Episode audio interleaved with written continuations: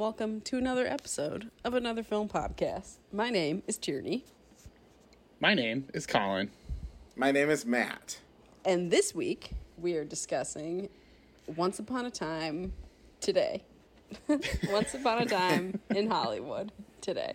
Today, once upon a time, earlier today in Hollywood, Matt watched the movie Once, Once upon, a time in Hollywood. Correct. Oh, Very man. meta. we did it though. We're wa- we watched it and we're talking about it. this. Is I think only the second Tarantino movie we've done. Is that right? I think that that's What was true. the first? Uh, Jackie Jackie, Brown. Brown. Oh, right. But yeah, Another departure from his main oeuvre. Oeuvre. I would say. Uh, yeah, and this is also Tierney. The last we're going through the last round of this year's Yeah. festival, so this is So- Tierney's last pick. The festival was built around I Tonya, as we've discussed, but this was a quick, like, it was pretty soon after I had decided on the topic that I was like, Once Upon a Time in Hollywood's gonna have to be in there because I did listen to the soundtrack entirely in the summer of 2019. It was like Yeah. all I did, summer Yeah. and fall. Um, to the point where it's like the Spotify Wrapped was like a lot of songs from this soundtrack. Um, I actually meant to go back and look and see what some of the most played ones were, but uh, we I can do that as we go here. Um, I was gonna say we'll we'll investigate live. I uh, first saw this movie at Bay, the music Hmm. box, um, on my birthday. Oh, it bless! out It's always right so fun when. Tarantino like blesses us uh, with birthday gifts of new movies. I know. Um, and I went with my sister. Uh, she invited me as a birthday present. Uh, and I remember being like, this is really fun. And I was like, it's really different than his other movies.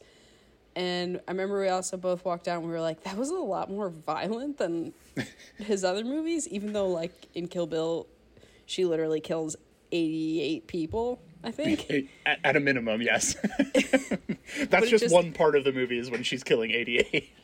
yeah. And so uh, I think I think it just has to do with th- which we can talk about later is the type of violence in this. Um, and then, um, yeah, I remember being like that was fun. Uh, definitely not my favorite Tarantino. Um, different than his other ones. Watching it again this time, I didn't love it. And I remember uh, it's a lot of the same stuff that I didn't really know what to make of the first time really annoyed me the second time. so it's like I don't really know what to do with this the first time and now I just don't want to see it. uh, so I definitely have it's a it's a real mixed bag um, for this. I also will say that his movies typically have really good soundtracks, since that's the reason this was picked. However, I don't care for the way he packages them. Mm-hmm. In some some movies, it's fun because he'll use like audio clips from the movie, and that will be like a transition track. But in this one, there's like so many fake advertisements that I couldn't listen to just the soundtrack album because there's Sure. like fake suntan lotion advertisements, which is why when this was called KHJ, I knew what that was because I've heard it so many times. yeah. To where I'm like, just give me the tracks. That's all I want. Anyway, Only the hits. um, yeah. but that's kind of the gist. Is like I thought it was fun the first time I saw it, and this time I uh, didn't care for some big chunks of it. Wow. Damn. Interesting. That's I told you guys I was gonna have hot takes. Yeah. It's true. Uh, Matt, why don't you go next? Based Okay. on what I remember of your takes on this movie the first time around. Uh huh. Um, so I also saw this movie in July or August of 2019. I saw it at the appropriately named Hollywood Theater in Portland, Oregon, uh, and um, was pretty lukewarm on it. Uh, was just kind of like, okay, sure, almost three hours for what? For like, what? Are, what are we doing? besides like hanging out, a lot of like misdirects, a lot of just slow burn acting scenes, especially for Leonardo DiCaprio, who like isn't given much besides like performing in a movie. Um, so yeah, first time around was kind of like okay, sure. Not my favorite Tarantino by a mile. I rewatched it for a second time during the pandemic when I was in quarantine. I just watched it one day at home and was like I think like doing other stuff at the same time. But remember being like, all right, yeah, it's a fun hang, sure, whatever. Um, today I watched it for the third time, and I think I like it more than either of the previous times and I noticed particular things that I really appreciated this time around uh, that were like very small touches or details or suggestions that Tarantino makes that uh, made the experience a lot more interesting for me. So I am interested in talking about this movie because there's stuff that I think uh, I can really appreciate now, kind of knowing what I'm getting into uh, instead of the first time around where I was like, "What is this? This doesn't even feel like a Tarantino movie." Um, yeah, so that's my relationship with it. It changed. This this viewing did change my opinion. So I'm interested to hit a middle ground between Tierney's move away and my moving closer to it. Uh, so I also saw this movie in theaters. Um, the theater that I work at had a uh, two week 35 millimeter engagement. And so for my birthday, which is a few days after Tierney's birthday, my sister, brother in law, and I all went and saw it in 35. Um, I'm pretty good friends with a projectionist, so I was able to like take a look at the film reels before like when he was just like getting everything ready like he invited me up to the booth and we were just like playing around with the film strips which was pretty dope um, he played like a couple sec. So like I saw like some snippets of from the first reel before I saw the full movie. Um, mm. But I think like I I think I was primed for it in a way that Matt it sounds like maybe you weren't. Um, based on just yeah. like poking around a little bit. Um, and so when I saw it, I I I agree that it's like the first time I watched it, I was like, oh, this is unlike Tarantino. Like there there's a lot of stuff in here that is unlike his other films. And I still think that that's true, but it didn't necessarily bother me because I was just like I am vibing with this so hard that I was like I will watch a 5 hour like if if if Quentin Tarantino wants to do like a 10 hour Netflix version of this story, like I will watch all 10 hours happily uh, because I just think that like to me this was just like pure vibes. Um, and like i didn't necessarily care about the story in a way that i do for most of his other movies.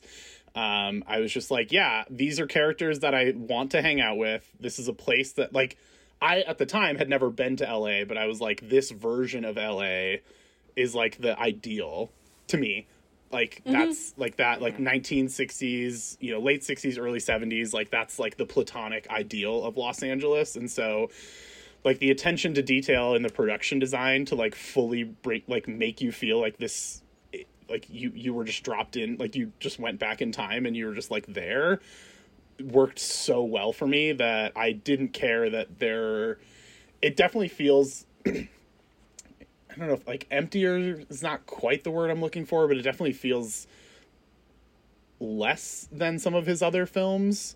The stakes are nowhere. Exactly. Really. Right. Yeah. Uh, but again, it like I was just like, oh yeah, I'm ready. I will like I will hang out on this ride. So like, let's fucking go. So I really liked it the first time around. I this was only watching it for the uh, for the pod was only the second time I've watched it in full, but um, for a while it was like in heavy rotation on the various movie channels and so like whenever i would be hanging out at my sister's house i would just be like channel surfing and like if this movie was on one of the channels i would just like jump in. And so like i saw several different segments of this movie um and i think that there's like this you know his movies are usually like very segmented like often by design like they're broken out into chapters all the like almost always um, and so this one is very vignette y. Like there's like like the whole Sharon Tate thing where she's just like having a day in LA is just like kind of like a like a little vignette part of this movie.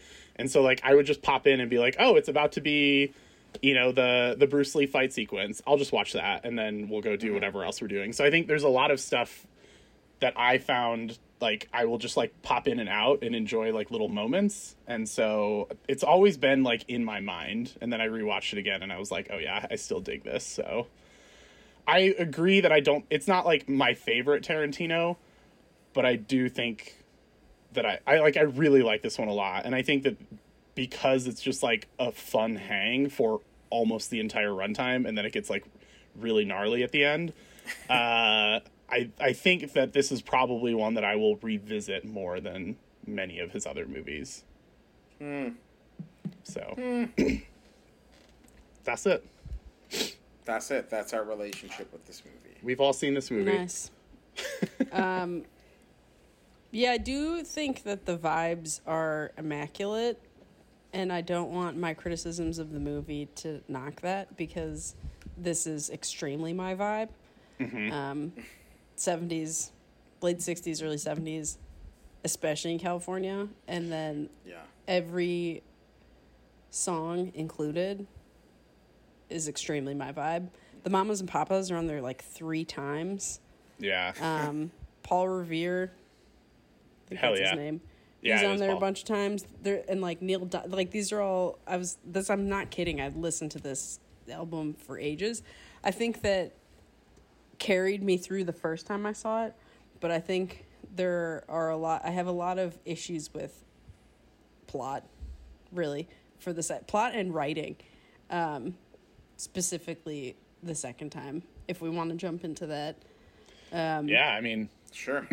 and this is some of it'll be similar notes to what because I was like I kind of am picking up. I'm feeling similarly to the way that I would feel watching a Wes Anderson movie the last couple years, and it's like if you close your eyes and watch Once Upon a Time in Hollywood, every single person's dialogue sounds like Quentin Tarantino, and mm-hmm. Wes, it can happen with Wes Anderson movies too, to where it's like you're not writing what the character's saying, you're writing what you want to say. Which ideally those can both like you know, it's the middle of the Venn diagram, but I want to I want to be able to close my eyes and not see the writer saying these things. I want to close my eyes and see the hmm. character saying. So it's like hmm. not a knock on the performances. It's just like the words they were given was just like straight Tarantino and it was Yeah. like really distracting. and then the uh, my my suggestion to what would make cuz right now it's essentially two movies. One movie kind is- of three almost. yeah, that's where I was like, I don't know how to where to draw the line, but one movie would be very compelling, and if it's Cliff and the hippies, and that's it, and then you'll you'd end up with like the Sharon Tate cutaways and stuff, but like realistically, what does the Leonardo DiCaprio character add other than backdrop?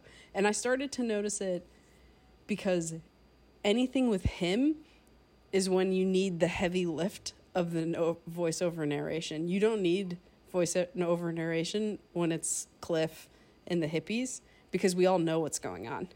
But then it's like, oh, all of a sudden I'm going to introduce Leo and now I have to like bring you up to speed. And it's like, why don't you just tell a different story and leave Leo out of it? He doesn't really add much. I do. It's also I mean, not the best Leo performance. His own accent kept coming through, and I was like, I feel like I'm being really critical, but I was like, it was so distracting because you want more time with Cliff and the hippies. Like the scene at Spahn Ranch is the best scene in the movie. I I And do we could have remember had more. when I when, But it's all for nothing anyway. I know, but it's like more compelling than any scene with Leo. What's Leo Leo's character's name? Richard. Rick, Rick Dalton. he's Rick, Rick fucking Dalton. Dalton. I'm just I just don't care is really what it is. Anytime he talks, I don't give a shit. Like Wow. at Interesting. all. I And I didn't really the first time I saw it, but the other stuff was compelling enough for me to forget about it. But this time I'm just like, shut the fuck up. wow. There's also a lot of toxic masculinity in this movie, and I don't care for that. I mean, y- hi, it's a Quentin Tarantino movie. I mean, But I feel like they're not So many feet. so many feet. It, Maybe the most feet per capita, if, or whatever, like per movie. yeah. Feet all over the place, wall to wall, literally And, like, edge to edge on the screen. Some of the freakiest ones I've ever seen. Like It was- that yeah. one girl, the I think her name's like Squeaky, in the house at Spahn Ranch. Her feet look Yeah. like gloves. I was like, oh, Wait, isn't Squeaky Dakota Fanning. Dakota Fanning? Yeah, oh. I didn't know that. Yeah. yeah, and uh, It's a, that Spahn Ranch is filled with Hollywood ladies. yeah, I had forgotten that our girl Sydney Sweeney was in this. Yep. Uh, so that was fun. Second time this season, uh, surprise Sydney Sweeney just showed up in a movie What else was she in? under the Silver Lake. Oh, that's right. Yeah. Um, and uh, Lena Dunham is there. Fucking Austin Butler is there. Austin Butler, Elvis. Oh, Um, was but yeah. I remember Yeah, uh, Rex. the or Tex. the first time I saw the movie, there's the scene where Cliff picks up uh, Margaret Qualley's character, Pussycat, I think. Uh, and she just like gets in the car and just like immediately puts her feet up on the dashboard and presses them into the windshield. And like the way that it's framed, you just see her like the bottom of her disgusting feet. And I was like, okay, Quentin, like we fucking get it, man. Like- why are Sharon's Why are Sharon Tate's feet dirty? Why does everyone have filthy feet? In Okay, this? have you never worn sandals? I mean, I don't know. Those are so dirty. I don't know. I like grew up barefoot. Tate. But anyway, I just I also felt like really Brad Pitt was the only one who like wasn't overacting at some parts. Guys, maybe I hated this movie. yeah. Yeah, where is this coming from? I really came in ready to like Also, dig deep. Colin's note on I Tonya that the movie takes away from the story, or the music takes away from the story, was very much for this, to where it's it's like too much. I see. I, I, I see what you're saying, and I, I personally don't agree, but I, I can, I could see why a person might think that. But to me, especially, and I know you mentioned like the KHJ, um, like ads and and stuff, and like the voiceover from like the DJs and things like that. Uh, to me, that just made me even more invested in the world because I was just like, yeah, these characters are driving around Hollywood in their cars and they're listening they're all listening to the same radio station. So like it just helped establish again the vibes that I think Quentin was really going for. And so I I see what you're saying, but for me it didn't bother me because it just helped draw me in even further. And like when I'm listening to the soundtrack, which I did literally all day today at work, I don't skip over like the Oh, I do. Because like I I don't listen to the radio like IRL. Like I truly can't remember the last time I listened to the radio in my car or anywhere. Um, but like for some reason when I'm just like, okay, I'm trying to vibe with late 60s, early 70s, like listening to the radio is like how I would have listened to music, right? Like that's just what I Spotify and shit didn't exist. Well, yeah, I mean, but like you can't bring a record player with you in the car. so it's like True. If you're spending all of your time driving around, which you are because you live in LA, and what the fuck else do you do? Uh, you're going to be listening to the radio. And so I think to me, it really helped set the mood. And so whenever there was like the radio stuff, even if it's like, oh man, I wish I could get a full version of this song, but we only hear part of it. It's like, yeah, that feels right. Cause sometimes you turn on your car and it's just in the middle of a song and you're just like, all right, well, guess I'll have to wait around till the next time. Yeah, I think I think part of I'm realizing it now. I think part of the less like the diminished appeal of this movie is that since this came out, we had a similar era vibe movie that was about an era or is a story that took place in an era as opposed to a story about an event, which is what this is. And that was Licorice Pizza, to where I felt entirely immersed in the time period and like the vibes were immaculate. But it's just a better story and a better movie. And I think now knowing what can be done makes this fall so much shorter from it. So It's my I think that's my conclusion.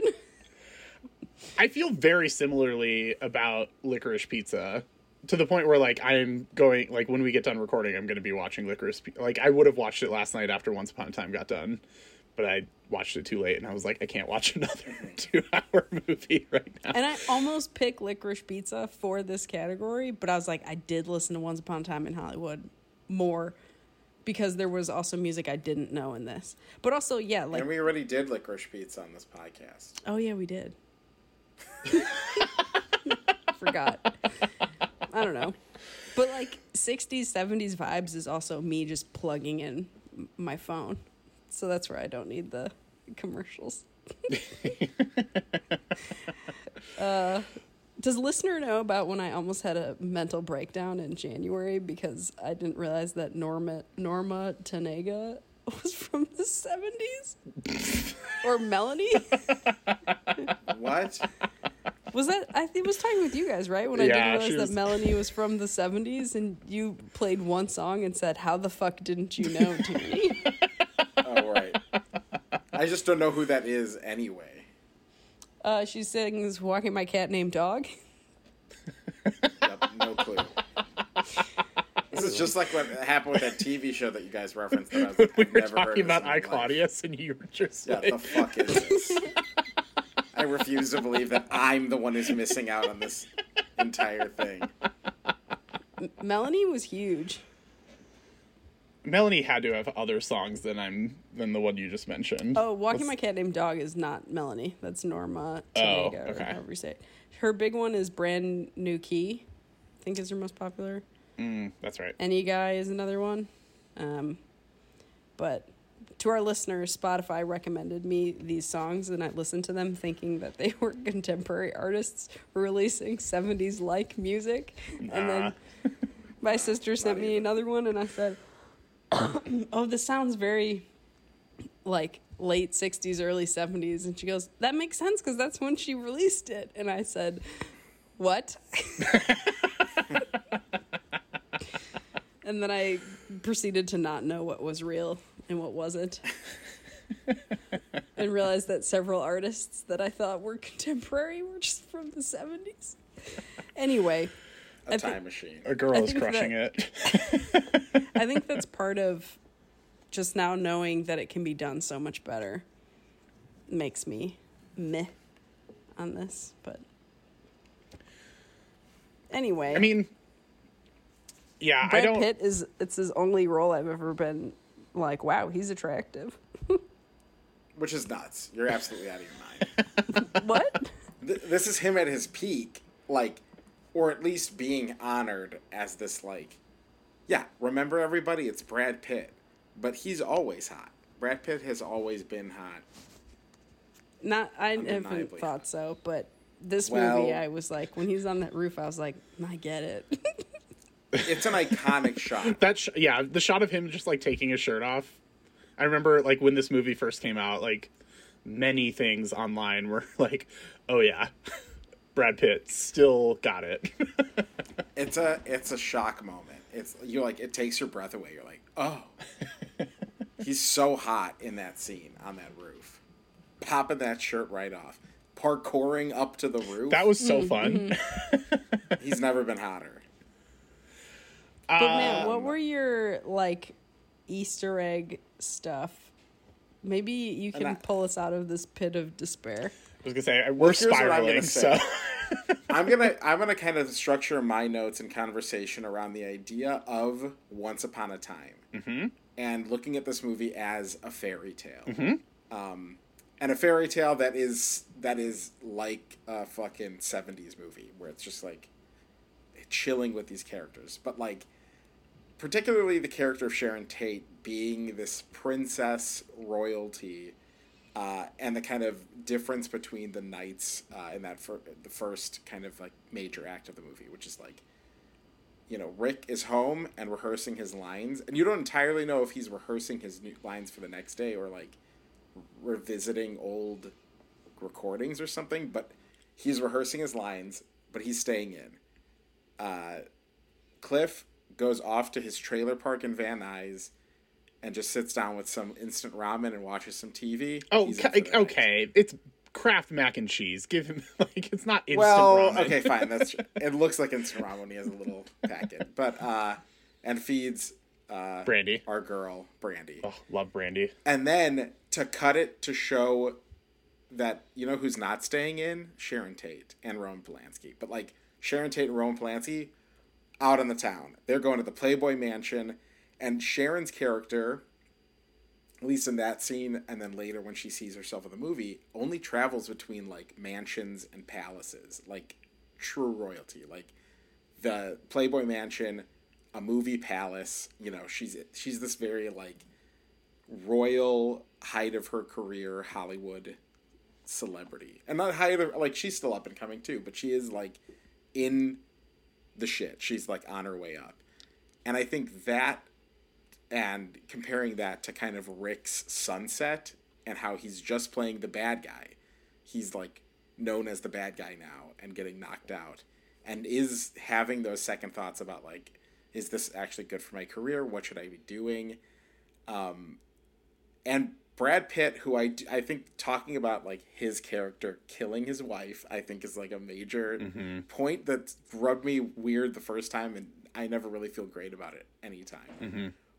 But I think like he is this white knight. He's like this like, you know, pauper, like hero that eventually we get at the end. But there's all these kind of like fairy tale elements. Uh, even the flamethrower Betty is this almost like, you know, legendary weapon. It's this like weirdly important setup that you see in like the shed when uh when Cliff goes to get the tools and you just see this flamethrower like resting there and you're like, "Oh, okay.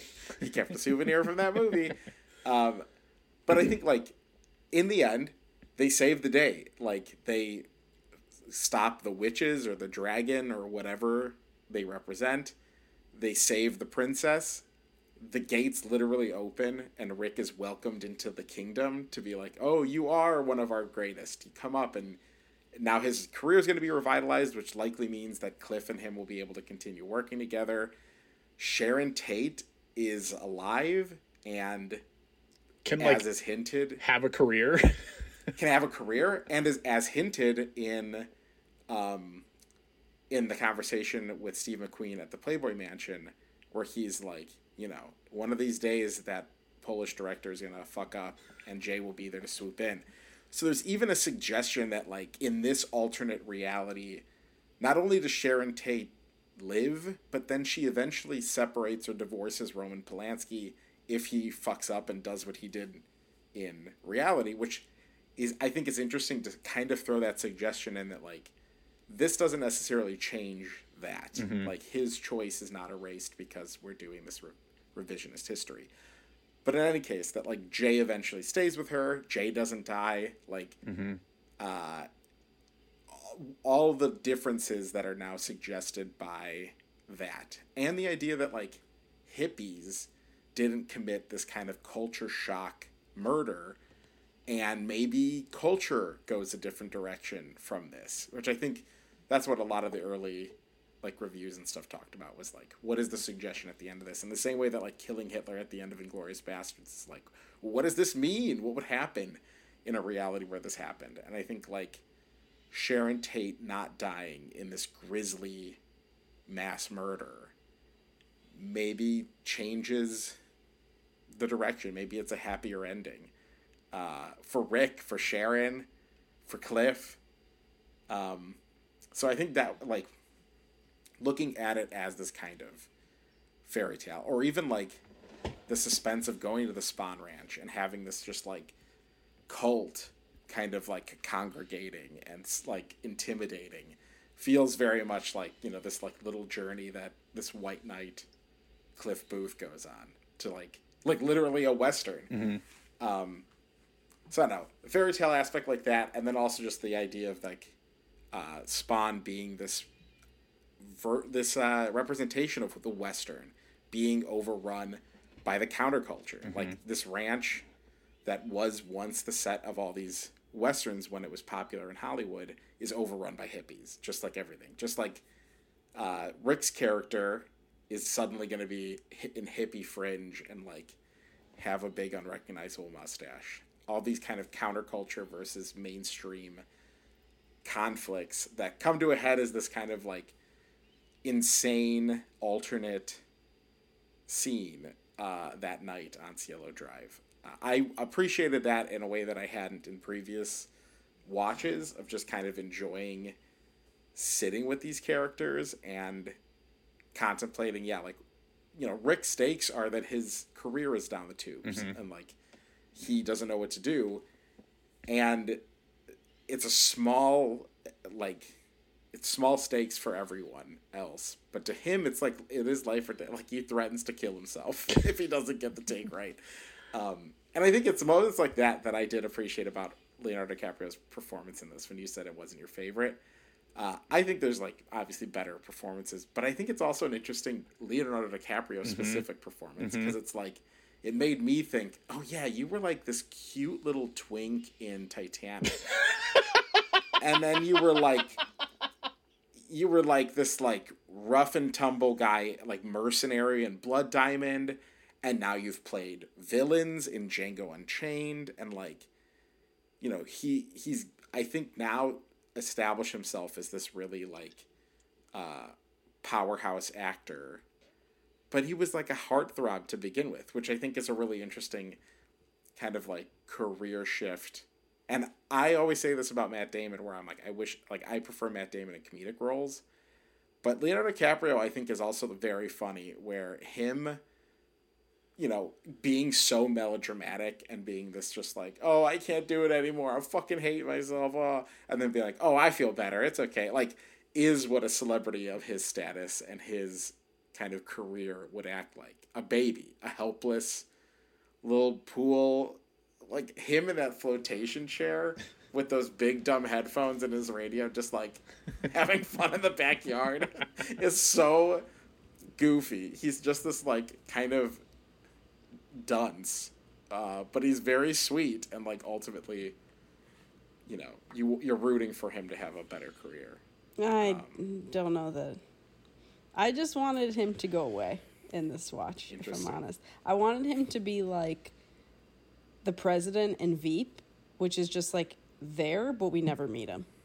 I think that would have been Sure. much funnier to have it just be Cliff, who's like, I have to go, my boss, my boss, my boss, my boss, my boss. And like maybe at the end you meet him, and that's Leo. But I also feel like he's done a lot of roles, but I feel like he's at least not recently. He doesn't melt into roles very well. Where you're like, that is Leo playing Oh, i agree with that this person. I feel I feel very much the same way about Leonardo DiCaprio. Where I think that's kind of the point of where I was reminded of his career, not like in some movies where I'm like, oh, I forgot this is I don't know Daniel Day Tilda Lewis. Swinton. Oh yeah, Daniel Day Lewis, you know. Um, but yeah, that kind of like, oh, you're so convincingly authentic in this moment in this role that I don't see you as an actor. I think Leonardo DiCaprio always has an air of being an actor, but I do think his skill is what we see in when he's fucking up the takes of kind of this quick back and forth between these like ah fuck i fucked it up. Okay hold on. No i got it i got it. and like these little weird facial movements and then locking right back into character and being totally serious as this villain. I think he can play that really well of this kind of like immediate shift in emotions uh and yeah and the trailer i do think is like one of the funniest scenes in the movie where he's just like throwing a fit that he's forgetting these lines and he's like you don't even remember the lines and it makes it look like you didn't practice the lines but you did practice the lines he's just such like a little a little it's i think he's very funny I well, I was just gonna say I I don't think that this is his best performance, but I do think this is a really good performance. I think there's a lot of stuff in this movie that he does. Like I think the when he first meets um, Al Pacino's character Schwartz, Schwartz, no T, Schwartz, not Schwartz. and he's just like awkward and bumbling. Um, and it's not something that you see from Leonardo DiCaprio very often, but he's like tripping over his words. He's like clearly like nervous about this meeting that's about to happen. Um, so I like I, I think that I found him a very compelling character because like you like you said, Matt, I the throughout the entire thing, I'm just like, oh, I want the best for you. Like I want things to like to be better for you. And so I was I I really liked him. I do I think Brad Pitt is the standout performance from this movie. But I do think that Leo is really good as well. I also think like I think it's unfair that this movie was marketed as like a three-hander between Leonardo DiCaprio, Brad Pitt, and Margot Robbie because it's really a two-hander with a little bit of Margot Robbie thrown in. I mean, like she really doesn't have that much to do in this movie, and I think she's good with what she's given. And like the scenes where she is watching her movie and like the crowd is reacting to her pratfalls and like her st- like and she's just like so happy that she gets to experience that and that it's like the thing that she wants to do her dream is like coming true um i think she plays those moments really really really well but it's just there's just so little for her as a character. Like it really is the rick and cliff show with like a, a side bonus of some sharon. Yeah, and there was a lot of stuff that was like once upon a time in Hollywood finally humanizes Sharon Tate, and I'm like, ah, I still think it deifies her pretty much the whole time. Like, we get a scene of her going to a bookstore and saying an obscure title and having him be like, "Oh, now that's real books," and she's like, "I loved it," and you're like, "Okay, she's like well read. She's not just a pretty face. She like, you know, read and had a life." But I mean, most of the time you see her at the Playboy Mansion dancing and at home packing luggage and watching herself in movies. So like, it doesn't really give her more than like, wasn't Sharon Tate great? Which like, yeah, uh, convincing. I'm convinced that she was like a, a, a total loss. Like, what a sad, uh, abrupt end to somebody who had so much potential. But yeah, it doesn't give her much more than that. It's just like she's there, she's around, she's having her day, and picking up hitchhikers. She's got the best taste in music in this movie, though. That's Sure. for damn sure. I think part of you guys have kind of touched on this, uh, and I think it's it was something I was conscious of watching it, and I'm now realizing I think I'm probably more. It rubbed me the wrong way more than I thought. Is like, you have stuff like like that trailer scene with Leo. I don't find funny. Uh, I find it stupid and like uh, annoying that a grown man is throwing a bitch fit when he is literally living the life.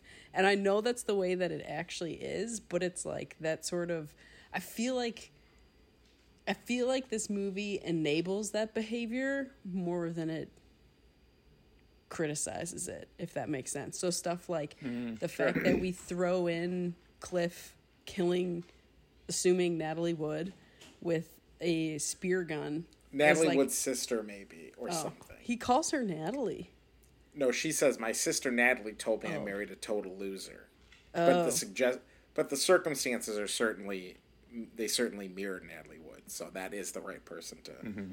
be thinking of. But like the fact that that's thrown in is like a cutaway, and then like it just I feel like this was probably the most offensive. The fact that Sharon Tate has like four lines and is barely in the movie, but is like a movie entirely about her. Supposedly was like this is probably the most like or the least feminine feminist movie out of all of his movies. So like yes, there's toxic masculinity in all of his movies, but this one felt like especially so to where it's like at least in Kill Bill, it's a woman as the protagonist. Like I feel like there weren't many bones thrown to women in this movie. Like I think if that's fair. any at all. I also I thought Francesca was was self sufficient. Yeah, but then at the same time was like and that's where like the writing comes in is like you mean to tell me she kills somebody and swears in English and then when it comes time to do an interview she's speaking Italian.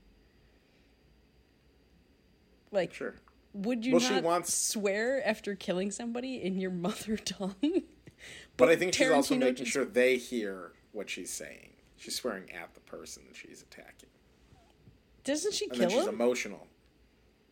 I think I think Cliff kills all of them except for the one in the pool. Oh. But I was just like, I don't. This just seemed like Tarantino wanted someone to say motherfucker. and I not mean, what it actually would be in that situation. But no, Fran- I like Francesca. Um, but it, I don't know. It just, I was like, this makes me uncomfy. And it's coming from somebody who, like, I enjoy the Kill Bill movies. And that's where, like, we can get to the violence part later. But um, it just, I was like, come on, man. And the fact that Roman Polanski is a pedophile and drugged and raped a 13 year old girl, and that's just not mentioned anywhere in this movie. Because it didn't happen yet. I know, but it's like you can't have all of this stuff in the movie and then not say anything about any of it, if that makes that any sense. I do. I think I do understand what you're saying there. I think the Roman Polanski stuff is exactly what's suggested by the Steve McQueen Right. character of like mm-hmm. one day he's I gonna agree. fuck it up. So like that's the most you can do when it hasn't happened yet, and this doesn't necessarily suggest that like yeah, like I was saying, like Sharon Tate's survival would have changed the direction of that bad decision, uh, of that crime. But like this is this is a different time I of know. Roman Polanski's profile. So it feels weird to be like, what comment? I mean, but I think also like, uh, that's about that particular thing. But I think the fact that Margaret Qualley is not legal, and that Right. that that kind of like, oh, but Brad Pitt's a good guy because he's not gonna do anything with her, is like, I'm not entirely sure what the purpose of it is, but it does put her in a position where she's certainly the one who is making moves on him. Uh, all the women taking advantage of uh, Spahn is a little like, but that's I mean like that was the demographics of like the Manson family though I think was like primarily Right. women. Um, but I like I mean yeah, Cliff killing his wife. There's a lot of like wi- women. Even the producer on set who's like, "Oh, my wife doesn't want to do that," and then he doesn't listen to his wife, and his wife's like, "I don't want you on set because you killed a guy," and then the producer's like, "Okay, you can stay on set," and then he throws the Kato. Right, Bruce that's Lee. his name? Bruce Lee. Oh, I thought he had a different name in the movie. Kato is his character in Okay. Green Hornet. Green Hornet, yeah. Ah, Okay. Um, and he throws him into her car, and then, like, she's the one that gets pissed off, and everyone else is just like, "Oh, my wife said you have to leave." Right, but I think that's also like a commentary on how these dumb men are Yeah. like all machismo. And she is logical, where like when she's like, get the fuck out of here. Like, look at you fucked up my car and you're like hurt you're in a fight with our lead. Are you crazy? She is lot like none, nothing she says seems like uh, She's also a Like real sh- life stunt double. Yeah, I mean oh, she's the she's the lead in Death Proof. Or one of the leads think, in Death Proof. yeah, and I think she was Uma Thurman's. For She was Kill Bill, Uma Thurman's she? stunt double in Kill Bill. oh Yeah. cool. And then she was an actual like Yeah. she was acting, not just being a stunt double in Death Proof. So she's the one who's like riding the car like I on see. the hood like on the hood of the car throughout the whole sequence. Yeah, That's cool. But I, I do know. think it's funny that at the end of that sequence, Cliff goes, "Fair enough." Like he he acknowledges that he was the wrong one in that situation, and like of course, he doesn't have any favors left, uh, which I appreciated. That I think that was funny to end this the scene to frame it as like, yeah, he's not like if if it had ended with him being like that bitch, it would have been like this is crazy. Mm-hmm. Like what what are you? What's your plan with what the message of this movie is? But But in that scene, it's he is just kind of like, yeah, you know what? Yeah, that's probably not the right thing to do, but whatever. I get it that my career probably won't go anywhere now. And that and the the whole Bruce Lee thing, his family or yeah, his family has had huge problems with that. So like I think there's certainly a conversation too about what it does to Bruce Lee. Uh and to like frame it as this like fake white man stunt guy character beat Bruce Lee in a fight on the set that he was the lead in. It's like what is why this particular thing? Maybe just because like, you know, those were the icons of the time Mm-hmm. and that's what Cliff Booth's character is. But I think like his family having a problem with it and being like this seems weirdly disrespectful to a person who like was also liked by Quentin Tarantino. Like Quentin Tarantino Yeah. has taken so many things from Bruce Lee. Why would he frame him frame him in this negative light? Which I will also say though, the scenes where they're cutting away from the movie to show Sharon Tate training with Bruce Lee mm-hmm. Puts him in a very different light. And I think then you're supposed to really understand like, yeah, he was like a a friend of Sharon Tate's and like, you know, proud of her when she would do stuff right and the, a, like nice and approachable actor. So I think it's a lot about like, you know, what angle are you seeing it from? Whose whose perspective are you are you reading the situation from? Yeah. But it's still weird. It's still the scene is weird. Mm-hmm. It's funny, but and the fight looks great. Like the way the camera moves with them as they're like blocking each other is very cool. It looks great. There's a lot of fun camera movement in this movie that I don't know if I necessarily like clocked the first time I watched it. But like, there's he's just doing a- like he he's he's being really playful with the the camera, which I think is is fun. Like, there's a couple scenes where like I think that first scene where that you were kind of mentioning earlier, um, when Leo is just like running lines, and he's just like in his pool, and then it like kind of pans up and mm-hmm. then back. You, you just like, just like fun little movements like that. That I mm-hmm. think I was like, oh man, like just just Yeah. like really, I don't know. To show how approximate everything is too. Yeah. That, like they're just one camera move away and that's their driveway. Mm-hmm. That's how close these situations are happening. Um also, the other thing that I really appreciated that I would like when I said like little stuff that I noticed this time around was Steve McQueen, played by Damian Lewis. I think a Daniel Craig would have been a better Steve McQueen, but that's just my opinion. Uh, but him kind of giving the rundown of the situation at the Playboy Mansion, where it's like she broke up with him to marry him, and then he's like, uh, what she when the other girl is like, well, she certainly has a type, short, like brunette man, men who, whatever, and then he's like, never, I never had a chance. Yeah, Then the mirror of that is when Leonardo DiCaprio is talking to um, what's his name on the set of the Western TV show. Who's the hero? Oh, uh, Timothy Olyphant. Timothy Olyphant. Yeah, when he's talking to Timothy Olyphant, and he's like, "Is it true that you almost got the the Steve McQueen role in The Great Escape?" And he's like, "I was fourth on the list. Uh, you know, the Georges," and like goes through all those Georges, Maharis, Chakiris, and whoever the other one is. But then Rick says, "I never stood a chance." So there's this mirror of Rick wanting a Steve McQueen role and never getting it, never having a chance, and Steve McQueen wanting Sharon Tate and never having a chance. And in the end, Rick meets Sharon Tate, and there wasn't any chance of that happening in reality mm-hmm. because we know what ex- what actually happened. But that idea of like him wanting what Steve McQueen got and Steve McQueen wanting something else, I thought was really interesting. And just the the same line repeated. What does it mean? I don't know. Um, what other things? Oh, the Fourteen Fists of McCluskey is uh, like a really funny. It feels kind of like it could happen in the reality in which Inglourious Basterds happens. That like that's how the war ended, and so now they make movies about that Yeah, like reality. IRL quote. Hitler was Yeah. burned to death when an entire movie theater went up in flames. So the movie version is that one guy with a flamethrower just takes him out. Yeah, which I also love the scene of him practicing where he's like, "Yeah, I trained uh, for two weeks on that because uh, you know I was afraid of it too." And then just blowing the flamethrower and be like, "Oh, oh God, okay, wait, that's enough. It's God, so that's so hot. hot." It's so hot. Can, Can we do, do anything, anything about about that heat? Flamethrower.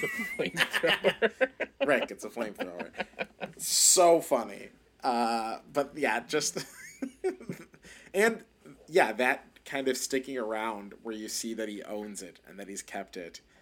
And if we want to talk about that end scene, I do think like uh, in the commentary around the violence, in the same way that you could talk about Inglourious Basterds, where it's like, is this necessary to show a theater full of people getting like riddled with bullets and burned alive? You know, they're Nazis, so That's where I think It's- I think that that was essentially the thing that I was like, you have Inglourious Basterds, they're Nazis who are getting got. You have uh, Django Unchained, there's like slaveholders getting caught. And then in Kill Bill, you have a revenge story. And so all of those are like, they're the way the story is told, you're rooting for the people to die mm-hmm. typically. Mm-hmm. But in this one, the way the story is told is you don't like it's not revenge. And so it's not like it just is like, "Oh, she just got a can to the face." To where you're like or or sh- her face is going through a telephone repeatedly to where you're like, "What the fuck? Stop hitting her head on something for 2 minutes." it just Yeah. it's a way more visceral thing because you don't have the like de- a detachment because like kill bill is like okay you can't cut through a person with a samurai sword so there's an element of like not you can cut re- through a person with a samurai sword. doesn't she cut someone in half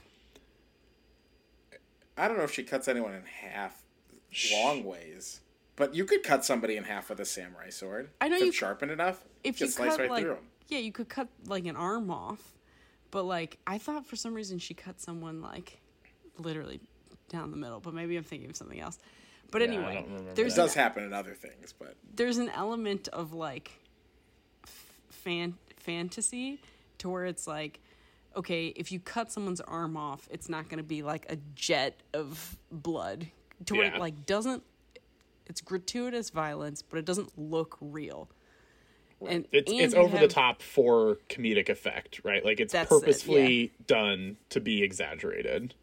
Right. Yeah. And then and you have the element of the story which is like this is revenge.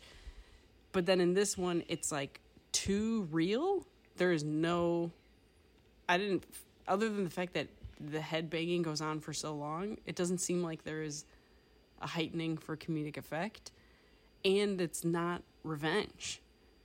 And so it's like well, So you're yes, you're right, but also and, and I'm not like not all hippies, but like right. the people who are getting got are people who in real life committed like truly heinous acts Oh, against like which I, I know you're not saying that you're not saying that that didn't happen but But in the I- story, they're not doing that. That's where, like, if they were at Sharon Tate's house and they heard Sharon Tate scream and went over and threw a can in their face, then you'd be like, fuck yeah. But, because they haven't done it in the story, is where you're like, I get that these people are literally about to do, like, dis- as they described it, discussing witchy stuff with, like, their dead bodies. But, like, you need to either bu- do like a leg up to get the audience there or like I don't know. I don't it I think just it's was very like dependent on something you was knowing mis- what actually happened. Exactly. It's Yeah. not a like But the I don't- Nazis actually did a lot of stuff, and then the Nazis got got. And then this one, it really is relying on you knowing how brutal the the murders were, and how much better it's it presupposes this alternate version would have been that the bad guys never got to do what they were going to do that night, and that this was prevented it at all. But I think the commentary is this night, three people are brutally murdered in Rick Dalton's home. And essentially, life goes on. No big deal. Cliff gets taken to the hospital. Sharon Tate invites Rick over. Those Manson kids are dead. Yeah, dead. that's. I guess I didn't But- think of it as a swap. But it's but it's also almost like that justification of violence to say like okay, so the worst version of this is like an innocent pregnant woman and her friends are all murdered brutally by the Manson family or the Manson family gets burnt to a crisp in a pool, smashed their head through a fireplace and curb stomped in the front door. Just crispy. Yeah. Uh, but it's like the, it, to be honest, it's the headbanging and it's the can are really hard it's awful. to watch. But I think, and I think, I think the thing that it's also kind of making you question, maybe, maybe this is Tarantino's uh, purpose, but it is kind of like, is this gratuitous, or do you think it's justified? Like, can you watch somebody getting their head smashed against a fireplace and go, "Oh, good riddance," because it's the Manson family, or do you still kind of go, "Ugh, God, this is so."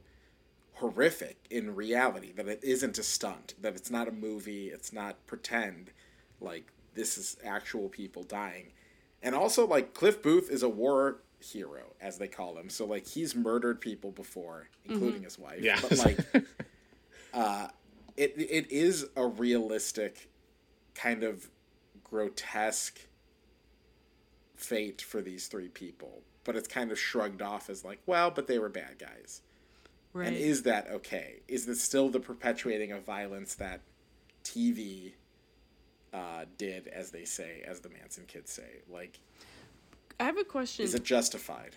And I know, Matt, you've done some deep dives into cults. In fact, when we worked together Yeah, at the unnamed company, um, Matt said that he would spend significant part of your day looking up cults or something like that. Did just I? rem- I just remember you messaging me and being like, "This is what I used to do," and then, and then I was like, "Oh, really?" And you were like, "Yeah, I know. I spent like a week reading about the Manson family," and then I was like, "Oh." And then I went to I? Wikipedia and typed in the Manson family, and then spent the next hour with this look on my face, just like. And people were coming in, being like, "Hi, I'm looking for so and so," and I'm like, "Oh my god, oh my god!" I was, ho- I did not, group of people. I did not know about about anything about it until I was what, like 25, 26 and I was horrified. But didn't they kill other people before Sharon Tate? I don't think so. Actually, I think they were just kind of like They were just ramping up. violent. Yeah, I think- think, I- it was like this was a big, and I think the notable thing was that Charles Manson did not commit the murders, mm-hmm. Mm-hmm. But encouraged and inspired people to do them, and so he was ultimately convicted along with them. But I So, think like that's where if they did other violent stuff, just put some of that in the movie so that when the time comes for them to get their face caved Sure. in, you're you're rooting for them in a story sense as opposed to Well, just like having background knowledge. They're set up as kind of stupid, bumbling kids. Like Maya Hawke runs off with the car and leaves them without a getaway. So like That's my hawk. Yeah. that was Maya Hawke. Is everyone in the hippies just children of Hollywood? Basically, yeah. that was kind of because uh, Margot Qua- or Margaret Qualley is Andie MacDowell's daughter. Oh wow. Yeah. So like everyone is kind of purposely young Hollywood. Abigail Breslin's there. Like a bunch of people are Wow. there on that ranch. Um, but Lizzie McGuire. Lizzie, she was not there. Lizzie McGuire wasn't there. Um, what was I gonna say? Uh, I was just the the like show the other violent acts. Are you looking Oh, it up, yeah. Colin? Yeah. Uh, so they did uh, murder more people the following night, but the Tate Oh. murders were the first ones. Got it. man, So it's fucking nuts. yeah. And was the actual cause to just kill whoever lived in that house? So that's where I'm not all- like super clear. I know that there like there's all sorts of I, I've never done like a deep dive on this particular thing, so uh what I'm about to say may be wrong. But I know that there's like So in the movie, the the one scene with Charlie Manson, he shows up at the house because he's looking for Terry. Terry is Oh, a yeah. record producer. Um, and so I think like there was supposed to be some sort of like I think if I remember correctly, like Charlie Manson was hoping to have some sort of like record, like he wanted to record music. Um, and so that was where like where Sharon Tate and Roman Polanski lived was the previous home of this record producer. So like that's why Got it. Charlie Manson shows up there. Um, I don't necessarily know like if he's just like, okay, well, go kill all those people because that's the house of the person. And like, I don't know necessarily that level of connection, but that's why in the movie, that's why Charlie is in that one scene. When does he show up?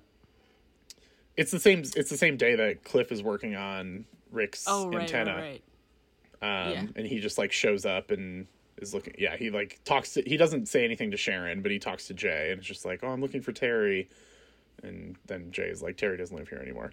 So like, there's that Which, yeah, connection, but I don't know much more beyond that. I think that's another thing that I kind of like was extra attentive to of like this particular day. I think it's in February. Yeah. That we spend a whole day with all three of them in their morning, afternoon, and night. Uh, the day that FBI is on TV, and it's the day that it just so happens to be yeah that meme meme worthy Leonardo Iconic meme. himself. Um, but it's like it just so happens to be the day that Cliff goes and follows Pussycat to the Spahn Ranch and gets the first inklings of what is going on up there, and that that's the same day that Charlie Manson comes to visit that house, and it's the same day that, you know, uh, Leonardo DiCaprio or that Rick Dalton kind of like has the epiphany of like, fine, I'm gonna go do Italian movies because like I want to continue my career. Like I believe in myself again, so I'm willing to do this. That like One that of those things that- is not like the other. Oh, I don't think, but I think that's kind of the point too. Is that Rick Dalton doesn't really earn earn a happy ending. He's just like kind of a, an actor. Uh, and he's just adjacent to all this other stuff. But Uh, that's where and he doesn't need to be there. Sure. I think it's also funny that in the end he's wearing that like pink getup, like the pink like uh linen polo and the pink pants with this kind of like foppish little curly brown haircut.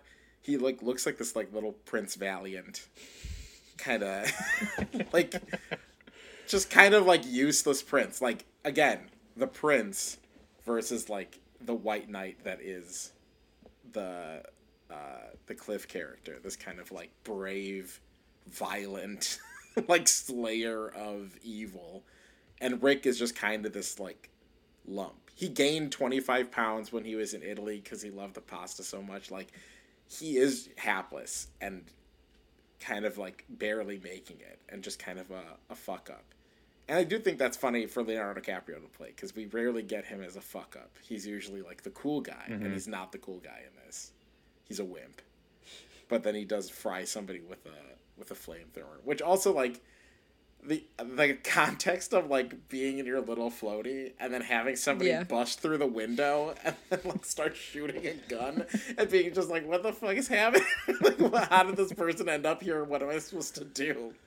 And just grabbing your flamethrower uh, is like a wild turn of events. But like, what would But you that's do? like the the over the top, like so ridiculous it's not real violence that I feel like we're used to with a Tarantino movie. And so that's where I was definitely expecting more of that than we ended up getting. Also the having seen is it just John Wick 3 or is it John Wick 2 that also has dogs? Three. three Just, is the it's one just that has 3. Mm-hmm. yeah Halle Berry's dogs. Yeah, so Buck like Dicks. that's another movie that does a dog attacking a bad guy better than this movie. That one also came out after though. I know that's it's like Right. licorice pizza where it's like this this was Uh, I good think at the time, but John Wick Chapter Three came out before actually. Wow. both- they're I didn't both see it 2019. You stole it then. after. but also I think uh, I also don't Brandy love is dogs such a attacking good people. Really? no, it's not really my thing. Why? Because you're afraid that you that Paddington will one day bite you in the crotch. No, that dog, he can't do anything. He found a ball on the walk yesterday and then just carried a ball home. And kept looking at other dogs like, You see my ball? Do you see my ball? John Wick Chapter 3 came out May 17th, 2019. Once Upon a Time in mm. Hollywood came out July 25th, 2019. So, So they did not inspire each other. They were just happening at the same time. Mm-hmm. Concurrently? But also, Brandy's such a good girl though. I love Brandy. I When do Brandy too. goes, "Ah," and he's like, "Did you just whine?" Because if you whine, I'll throw this out. I swear to God, I don't want to, but I will. And then she's just polite. And then later, when Cliff, Cliff has the acid cigarette and he flops the dog food in, and just goes, "Whoa." Which is really the only appropriate reaction to wet dog food. Yeah. Yeah. Whoa. So gross. I was. It like makes me gag. when he's feeding her in his trailer and he gives her two whole cans of dog food and then dumps a bunch of kibble on top. I was like, God damn. Like you But know then that dog is just shitting. Well, then I was like, so I don't own a dog, but I've, I, you know, I've dog sat. Uh, and so I was watching it. I was like, okay, so he probably picked up Cliff at Cliff's house that day at like, you know, I don't know, how early do you think he's picking up Cliff? And then, Seven? Yeah. I mean, that's how he, early he picks him up the prior day or on like the following day. So, but anyway, long story short, it's like, I guess maybe you do have to feed the dog that much if you're only feeding the dog once because you're never around. Um, but yeah, I was just like, Yeah. that trailer has just got to be full of dog shit. and like liquid dog shit. 'Cause Oh. I've never seen a dog eat wet dog food without then having a wet poo. But she's home alone the whole day. Oh, I love Brandy so much. Bless her. Um, yeah. And also just yeah. his little clicks. She's such a good girl. Hey Matt, question: Do we go to El, Coy- El Coyote? Uh, we did not. What was the taco place? We- oh, it was on, uh, Pinches. and that was on. Uh, what road is that on? Uh, Sunset? Uh, yeah, by Chateau Marmont. I was gonna say, is That's that what the same they one said that? Beverly, and I was like, oh, maybe it's the same taco place. Yeah, that is the one I brought both of you to. And uh, as much as I love Pinches, my new favorite spot is the parking lot of the pavilions, where I have taken Colin. Those tacos are so fucking good. the parking lot. I can never pronounce the name, but tacos uh, gets. Uh, oh, I already forgot. There's a Z and a G. anyway, um, what was the other thing? Uh, oh, the drive-in music that's playing when Cliff or when yeah when Cliff arrives home is uh, New Bev's. New Bev also plays the same feature presentation music. I think Quentin's used that in a movie too. probably. Or maybe I'm just thinking of the Grindhouse like double feature. I don't know if he's actually used it in one of his own, but like I see. when you when like when you go to the or when I went to the Grindhouse like packaged film as it was released, there it was used there. So yeah, Quentin loves that shit. I see. I see. Um, okay, should I just roll through some quick notes that I got? Sure. Uh, the Wilhelm scream right away. We Oh, love it. right away as we're seeing. Love a Wilhelm scream. Bounty Law. Ah! um, uh, I wish we did get more Cliff actually being a stunt double for Rick. Yes. Like their relationship on set, or like the way that they would tag out for things, or even just like the kind of thing that Rick would not want to do. Of Rick being like, "No, you know, I, I thought I could hop across these buildings, but I, I think I'm gonna have you do that instead, Cliff." And Cliff being like, "Well, that's just fine," and like or whatever, like to see a little bit more of their working relationship. Uh, but that's Yeah. not the movie because it's about the sunset of their careers. Uh, the dance floor on the airplane was another the fuck this used to be on airplanes Yeah. moment in this movie where I was like double decker and a spiral staircase. A bois? Yeah, two weeks in a row. It's like, man, they really knew what they were doing in airfare or air travel back in the day. We've we've sure really did. fucked it up since then. Fucked it all up. Um, I gave become one of you. Yeah, we really have. I gave you, I think, Tierney, uh, a dog's or a wolf. What is it? What's the Oh, the air brand of that I gave the like the brand of the Oh, uh, yeah. dog food. Yeah, Yeah. that was just a thing that I remembered. Um, we have spent no. T- I'm gonna go back to this because it's a longer point. Uh, the joke about uh, like that story sounds real sad, and he's like, "It's about to happen to you in 15 years." And she's like, "What?" Yeah. Funny joke. Also funny in context of who's saying it. Leonardo DiCaprio, who has got a strict 19 year old cutoff. Uh, Oh god, I didn't even think of that. I, isn't it twenty seven? Twenty. It's once he, they turn. he's starting to move it up. Yeah. Talk He's about like- Arrested Development. Um, I'm Uh, sorry. Screen We Jump- all were thinking it. no, it's no. Yeah, I was just that was me going like, mm, interesting. hmm mm. Uh, Yeah, while we're here, let's just praise Julia Butters for just like a hot minute. that was what I was going to Oh, go yeah, back she was to. So we should just. She's, She's- so good. She's so good in that, like in this movie.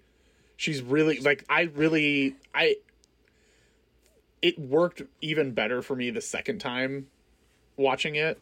That's like the scene that they just share, and they're just like having that conversation. of- Like she's just like a twelve-year-old method actor.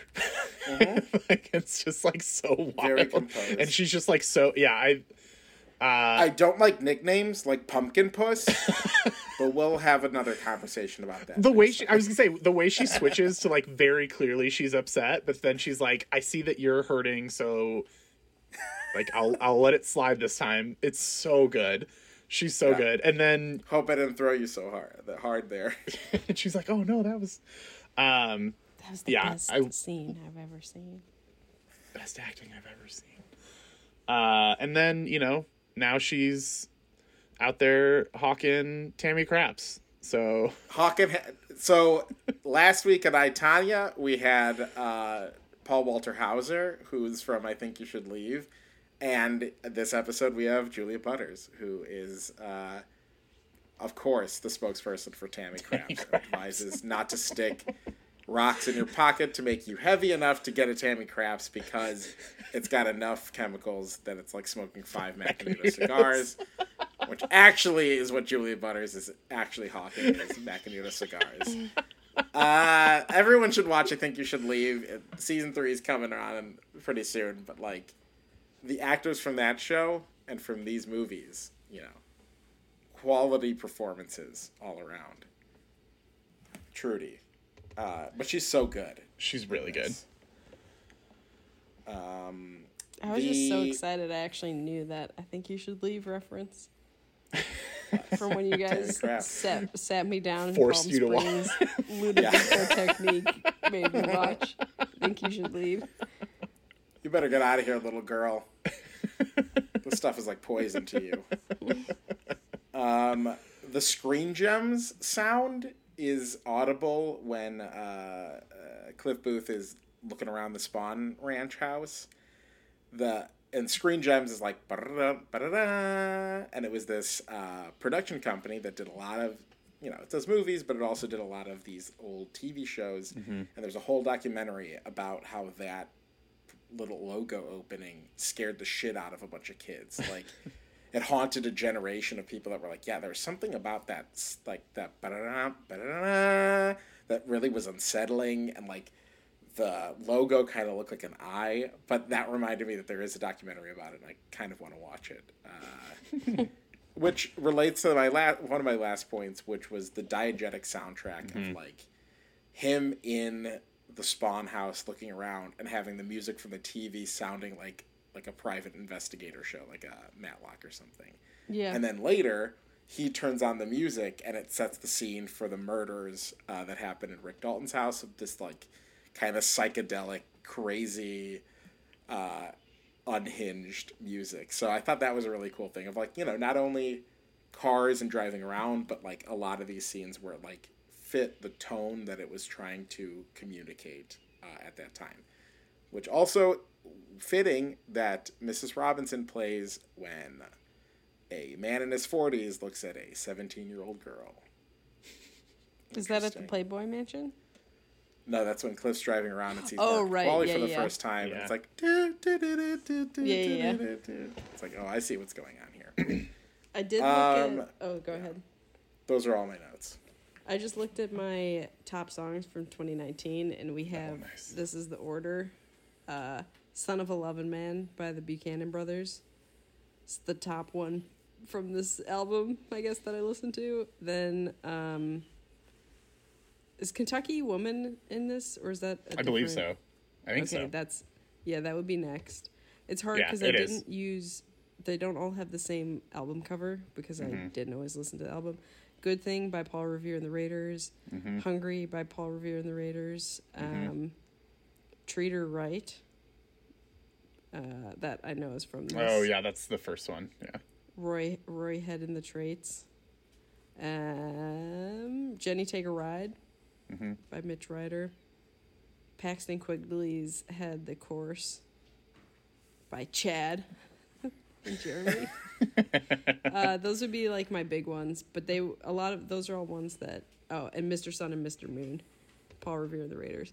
Um, but stuff like the Mamas and Papas isn't on here because I would have already known those. There's those Right. Paul Revere and the Raiders I wasn't as familiar with.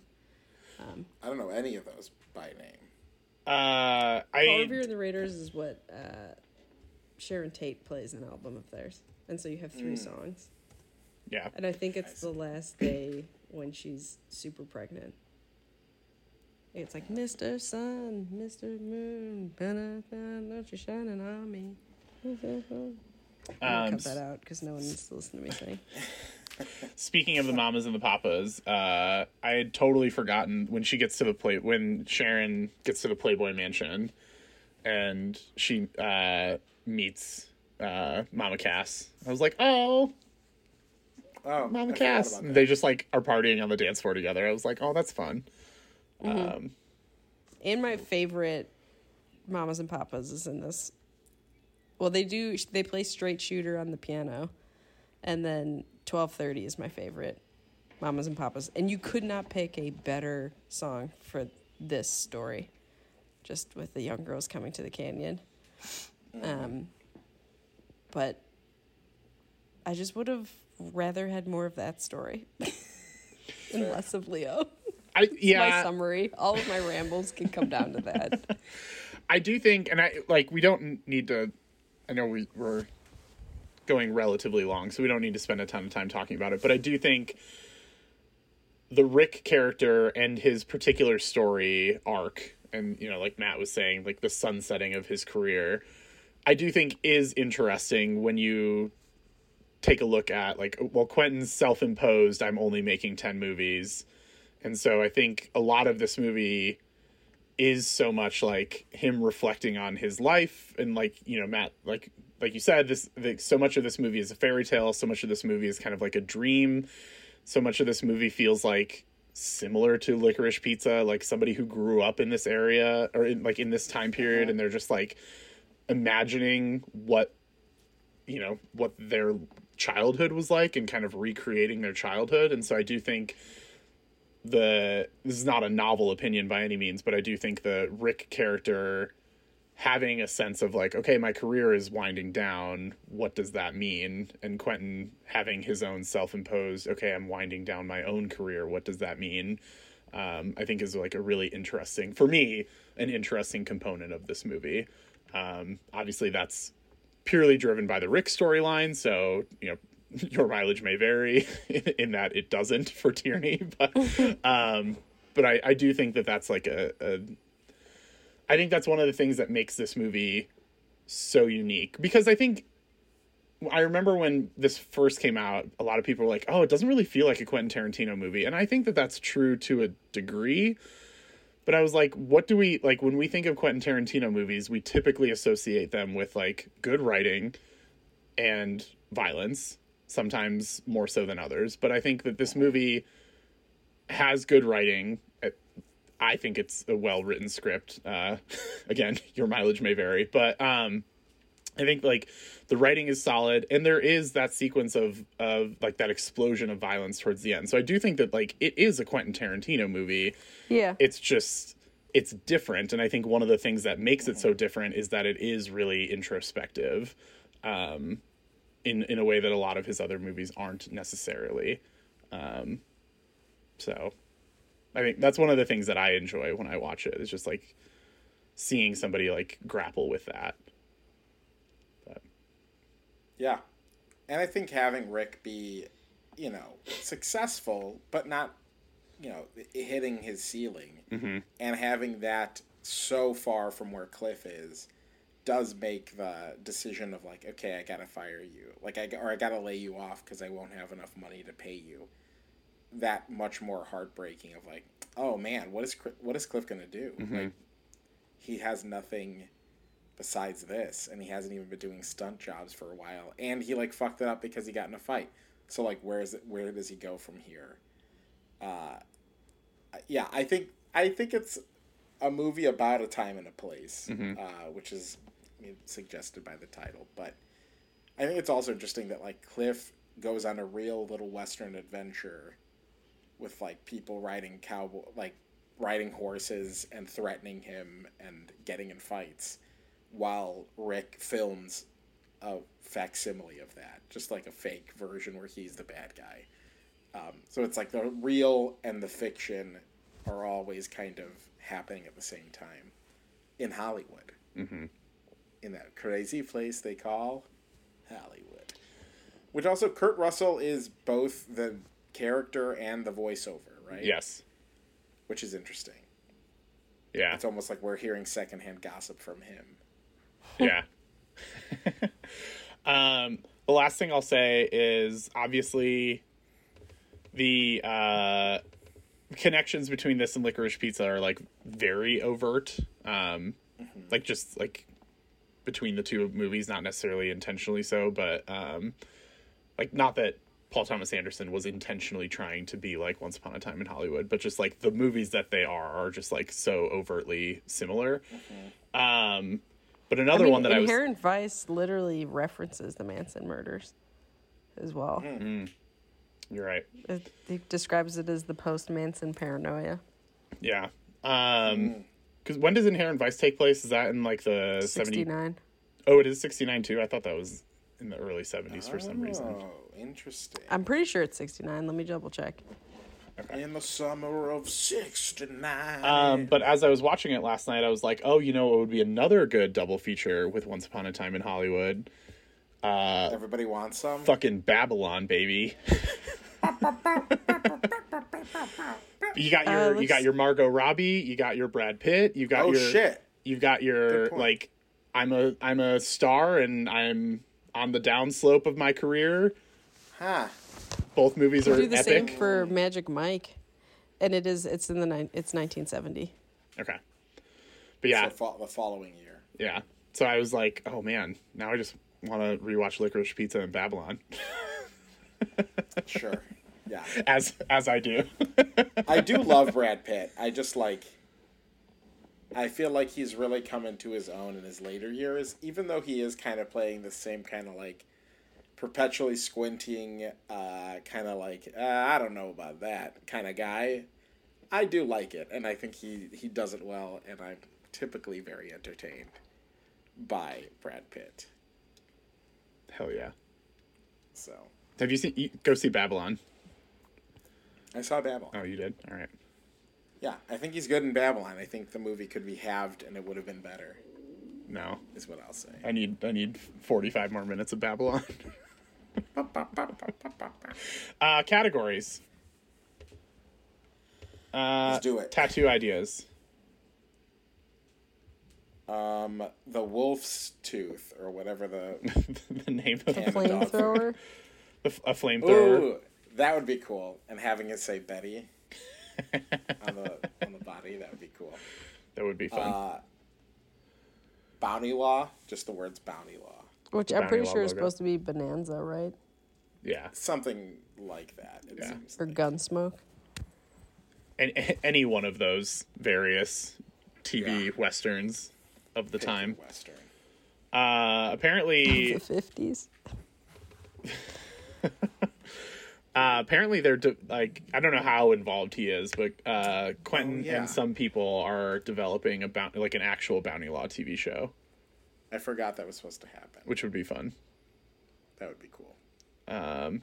Yeah, I think I like the idea. The other thing I was thinking of was like maybe the car. Um, but it's not like it's a cool looking car, and like so much of this movie takes place in the car. But I was like, eh, it's. I mean, it's not that iconic. It's not like you know, the car from Even a Bullitt or something. he punches that dude in the face, I feel like that the story was like, this man, you like, you punching him in the face is like, well, he was a shithead. He, as he opposed to, like- stab your tire. Yeah, and that's where the That's- ending is missing that. like you, I to, think it really is, like we said, relying a lot Yeah, on who you, you just have know to- the Manson family to be. yeah, And Exactly. That's it. But it is kind of a game, almost like Minority Report, as if like, oh well, if they didn't do the crazy, terrible thing, did they deserve to die this way? And I think this the movie is suggesting, uh, yes, I believe so. you know how blind I am without them. it's a minority rec- report quote for you. We should do Minority Report on this podcast. Look, I man, this is our third. movie, This is our third time the doing one of these, and you've had selections every single time. So I know, but I'm not going to pick my top dog movies. I'm always picking more obscure ones than like my mainstays. Well, I'm just saying, if you're like, we should do it. Well, you there's wouldn't a, have there's to a way worry for you to do it. Is all I'm saying. And it's not like I'm gonna shit on a, a, your mainstay because I also enjoyed that movie, other Except than the the- last three minutes. but Yeah, the movie itself is great. Good. well, maybe we'll do it. Would you guys I spend time on this film movie. set? Yeah, Absolutely. Yeah, Every just like- scene I would. I would. Yeah, Do one of the easiest yeses. Yeah. Uh, what, what a good hang. what character would you want to play? Good question.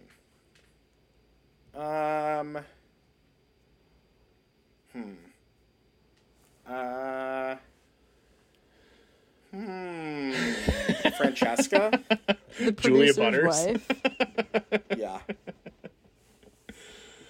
Uh, oh Yeah. I don't know. um, yeah. I'm trying to think.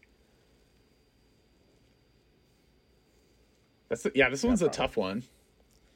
Because the main ones are are fun, but they're too easy. It's like, yeah, I could play one of the leads, but like, who else is populating this world?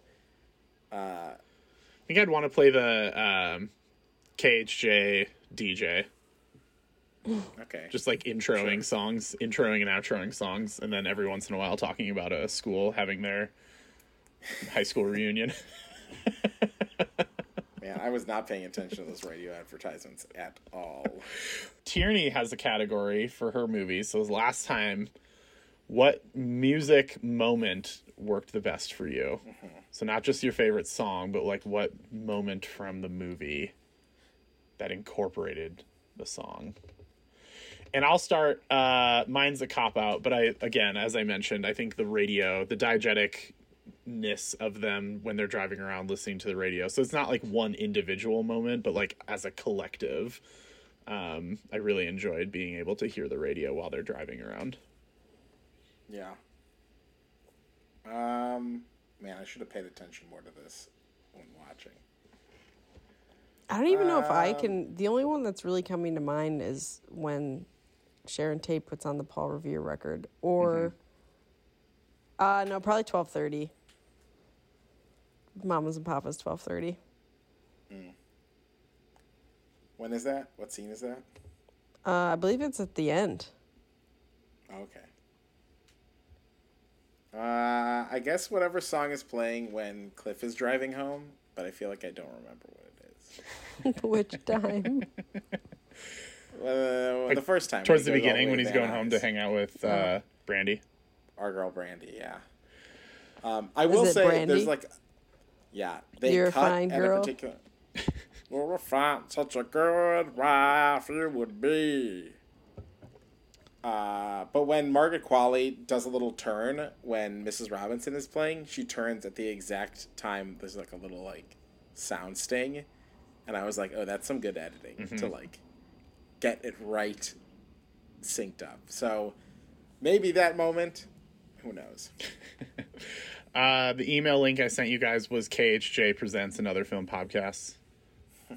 Um, again, I spent literally all day listening to this soundtrack, just on repeat on Spotify. So Wow. had a lot of KHJ going on in my my day. Um, and then last category is Oscars. This was nominated for ten Wow. Academy Awards. Uh oh fucking Christ. Uh the other movies that were nominated for 10 Academy Awards that year. Irishman in 1917. There was one movie that was nominated for more awards. Do you know what it was? Parasite. Fucking Joker. Joker was nominated Pass. for Pass. 11 awards. They both have similar content, Interesting. Yeah. Um similar so- like morals. Interesting. this was the same year as Parasite, so obviously we're not choosing Yeah, no. Once Upon a Time over Parasite Not in any even. of those also, categories. 1917 was a better made movie than this one. Okay. I'm sorry, it is meant to You're the look one like who a. s- picked this. Okay, fine. This is like when I picked Alphaville. well, you guys enjoyed yourself at least this time. I yeah, I really liked it. Uh so it won for Brad Pitt and it won for production design, Uh, which are the only two I I'm feel like that. I'm gonna like. I, yeah, I think in a different year I would maybe make arguments for other things, but I think, yeah, I mean, yeah, Parasite's the answer for sure. so, Yeah. like, Also, it's fun. So, uh, this is going to be a trivia question, but is this Brad Pitt's first Oscar? it's his first acting Oscar. That's it. That's exactly it. Yeah. Now he, Because what else has he won an Oscar for? producing Moonlight, baby. And And 12 12, Years a Years a Slave. look at that, a twofer. He's got so many Oscars. Uh, yeah, a Plan B. They make good would've thought? movies usually. They sure do. Um, usually. I don't know. I can't remember exactly what it was, but I saw something the other day, or not the other day, like somewhat recently, that was a Plan B movie, and I was like, "Eh, you've done better." Um, but yeah, that's it. That's Once Upon a Time in Hollywood. We did it, everyone. It was one time, and it was over in Hollywood. That one time.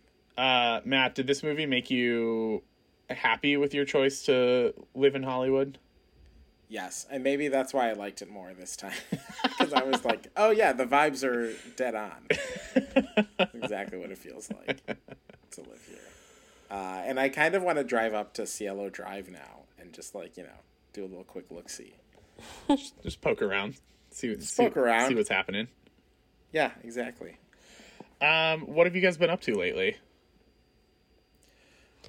Oh, this and that. oh, you know, a little bit of this, a little bit of that. I can go first. Yeah. Uh, I saw John Wick Chapter 4. Tierney is aware of my thoughts. I am holding them until whenever Matt sees the movie. I might go tonight. So I think I'm gonna try to go tonight. hopefully next week when we record, we can carve out some time to discuss John Wick Chapter 4.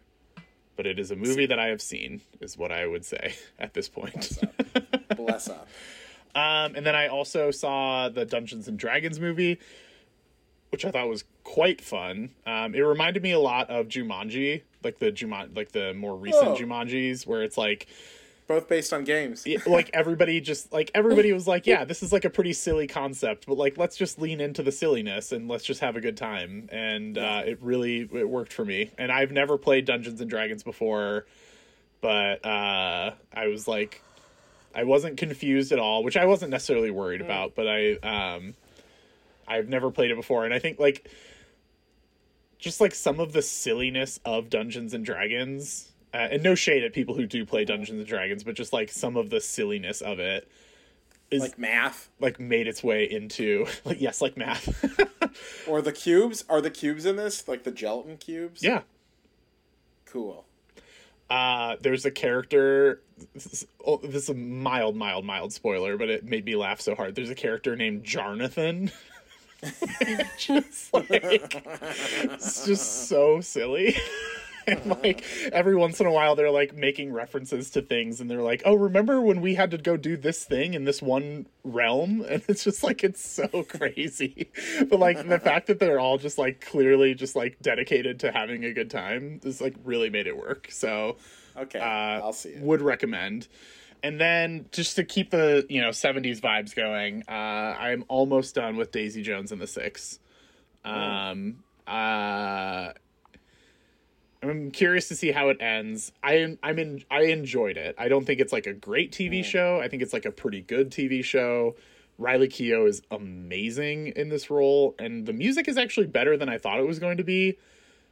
Uh, you know, like the whole premise is like these people make one of the greatest music like one of the greatest albums of all time and like while they're doing it there's just like so much like tension and infighting and it ends up just like destroying the band. Uh and so like when you come in with that and it's all music written for a tv show you're like huh, how's this gonna go? And i like i actually think it's pretty solid all things considered. Um so that's been fun. But uh, I think I will probably watch the finale at some point in the near future, I will give you my thoughts on on that at the end. But um, better. the only other thing that I want to mention is uh, our girls, the the boys Genius, dropped an album. They finally dropped a full length, and it's so fucking good. Everybody go listen to it. Phoebe Bridgers, Lucy Dacus, Julien Baker. Lukey. Lukey Bacchus. it's really fucking good. Uh, I listened to it all weekend, and it's it's it's going to be like there's there's going to be very very very strong boy genius presence on my Spotify Wrapped. So Of course. What what what year would it be without you having a bunch of Boy Genius and their performers on your? well, I mean. They haven't been putting out as much music as Taylor Swift has recently, so she's been really flooding the zone. so I can't roll my eyes enough; they would fall out of my face. But yes, when uh, when in 2020, uh, Punisher, Phoebe's most recent album, was my number one, and several songs were in my top ten. So, typical. Boy Genius, the record, check it out. It's very good. There's a uh, Simon and Garfunkel esque song, Tierney, that I think you will enjoy. Oh, hello. Oh, hello. That's it. That's what I've been up to. Nice. Girl. Um, I finished reading Leonard and Hungry Paul. It was delightful. I loved it. Uh, I read a, a book on docking because I had to do that for Oh. some sailing stuff. Really riveting stuff. History of docking. How to parallel park your boat when the wind's blowing what directions. Um, I started Sounds like reading. a thrilling read. I fell asleep and then I woke Yeah. up and finished it. Not at all surprised. Thankfully, it was mercifully short. I, that was my other thought. I was like, first of all, this sounds like it would just be atrocious reading, and it also doesn't seem like it could be that long of a book. Thousand Yeah. page docking manual. And it's like I could watch a YouTube video and probably retain this information a little bit better. yeah, Um, and then I started reading Atomic Habits, uh, which I have to do for work, um, and it's pretty interesting. Um, and then I started reading best news of all. I started reading White Noise by Don DeLillo, and Oh. let me just tell you, it is. We're talking about vibes. It is extremely my vibe, and I looked up Don DeLillo, and it's like one of his top influences is Thomas Pynchon. And I was Of like, course. of course. yeah. But course. the it makes me love the movie even more because the writing adaptation of it i'm like not even that far i'm like maybe 4% of the way through the book but the writing adaptation of the like the text narration is impeccable and adam driver's performance is outstanding that it is a crime that he was not nominated for Best Actor because you can't read that book without hearing his voice. Interesting. I will die on this hill. That should have been nominated for something. Something. I think it was like it had a lot of kind of steam behind it before it came out, and then I feel like once it came out, everyone was like, "eh," Yeah. and then it quickly sank. But like, I remember hearing about White Noise as like, "Oh, is this going to be an Oscar contender?" And uh, guess not. Y'all, it is I agree that it So should have been nominated for something, and that something is that LCD Soundsystem song should have been nominated for Best Original Song because that song fucking rules. I think it should have been even though I haven't best adapted screenplay. I'm not even four four percent of the way through the book, and it should have been nominated. I And thought you were Adam gonna say, I'm not even. I'm not even four percent joking. weird, and Adam Driver, way to I think, that. was was really really good. I do think he was good. You can kick off all of the Fabelmans, all of them. Wow. Every single Fable man. I haven't even seen it, but I think I'm that not a you, fable man. I'm a you could- fable man. you could get rid of a good number of stuff um, to make room for white noise. Um, but you know, it's sort of like the Ethan Hawke movie, First Reformed, where sometimes the best ones aren't going to get nominated. Is that the true true? All right, I would say about that. and then I uh, finished season two of Narcos. Pa- Pablo Escobar is dead, and we are on. to- Spoiler alert! I didn't know Pablo Escobar died. um, And yeah, I'm like a few episodes into season three. Um, and then I think after I'm going to have to take a break to watch some other stuff before I go to Narcos Mexico. I am getting to the point I can't watch it too close to bedtime because I've just been dreaming in Spanish. You're like, It was what, getting what does any of this mean? Like people, I just have to talk in Spanish.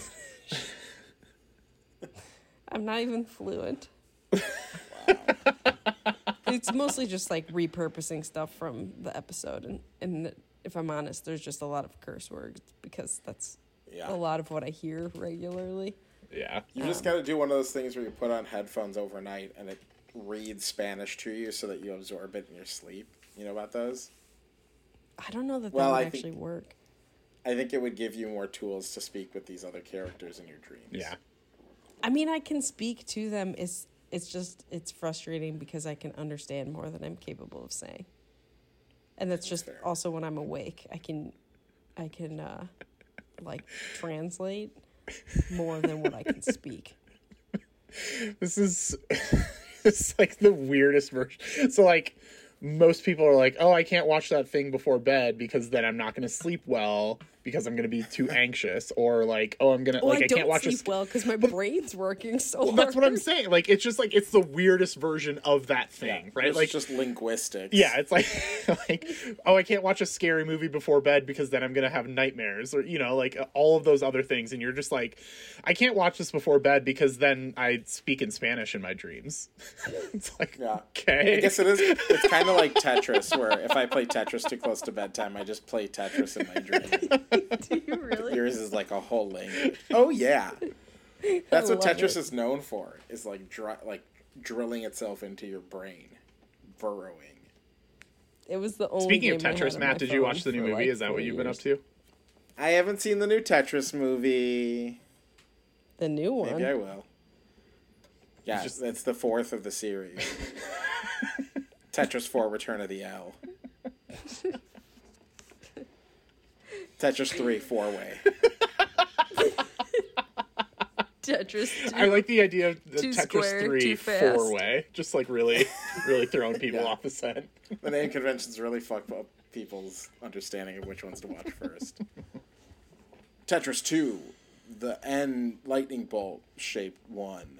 No, that's you have to go too square too fast. It's fair enough.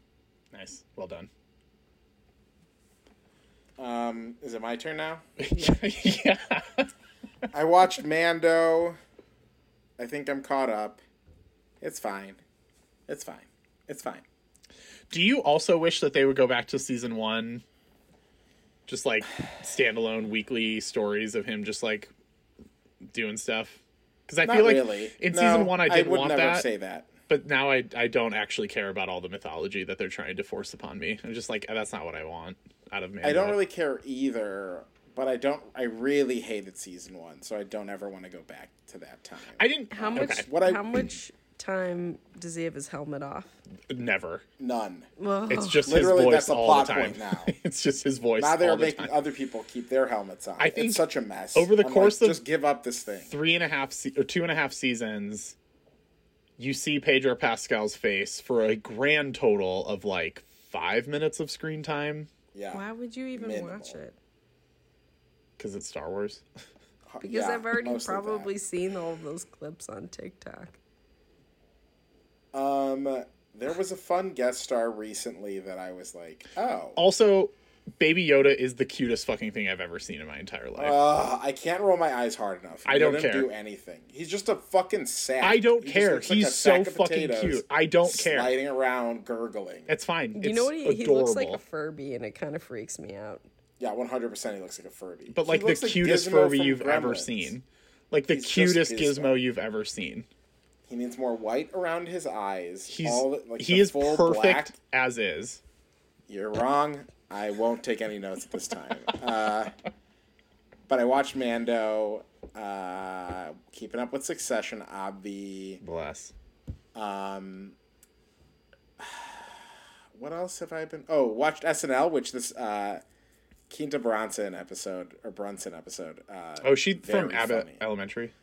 Yeah, it's a really good episode. Um, there's one sketch with Mikey Day yelling at her uh, in like traffic. I'll send it to you guys later. It's very funny, like among some of the funniest SNL sketches in recent memory. Uh, it's exactly what I want out of SNL.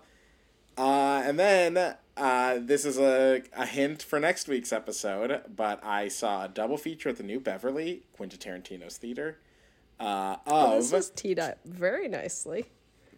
so nicely. Uh, but I watched uh, a two for of To Wong Foo, Thanks for Everything, Julie Newmar, uh, which I remember liking uh, the first time and did not care for it too much the second this time around.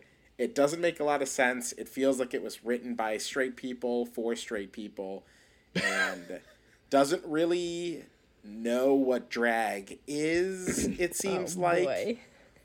uh, and just like the whole message is kind of frail.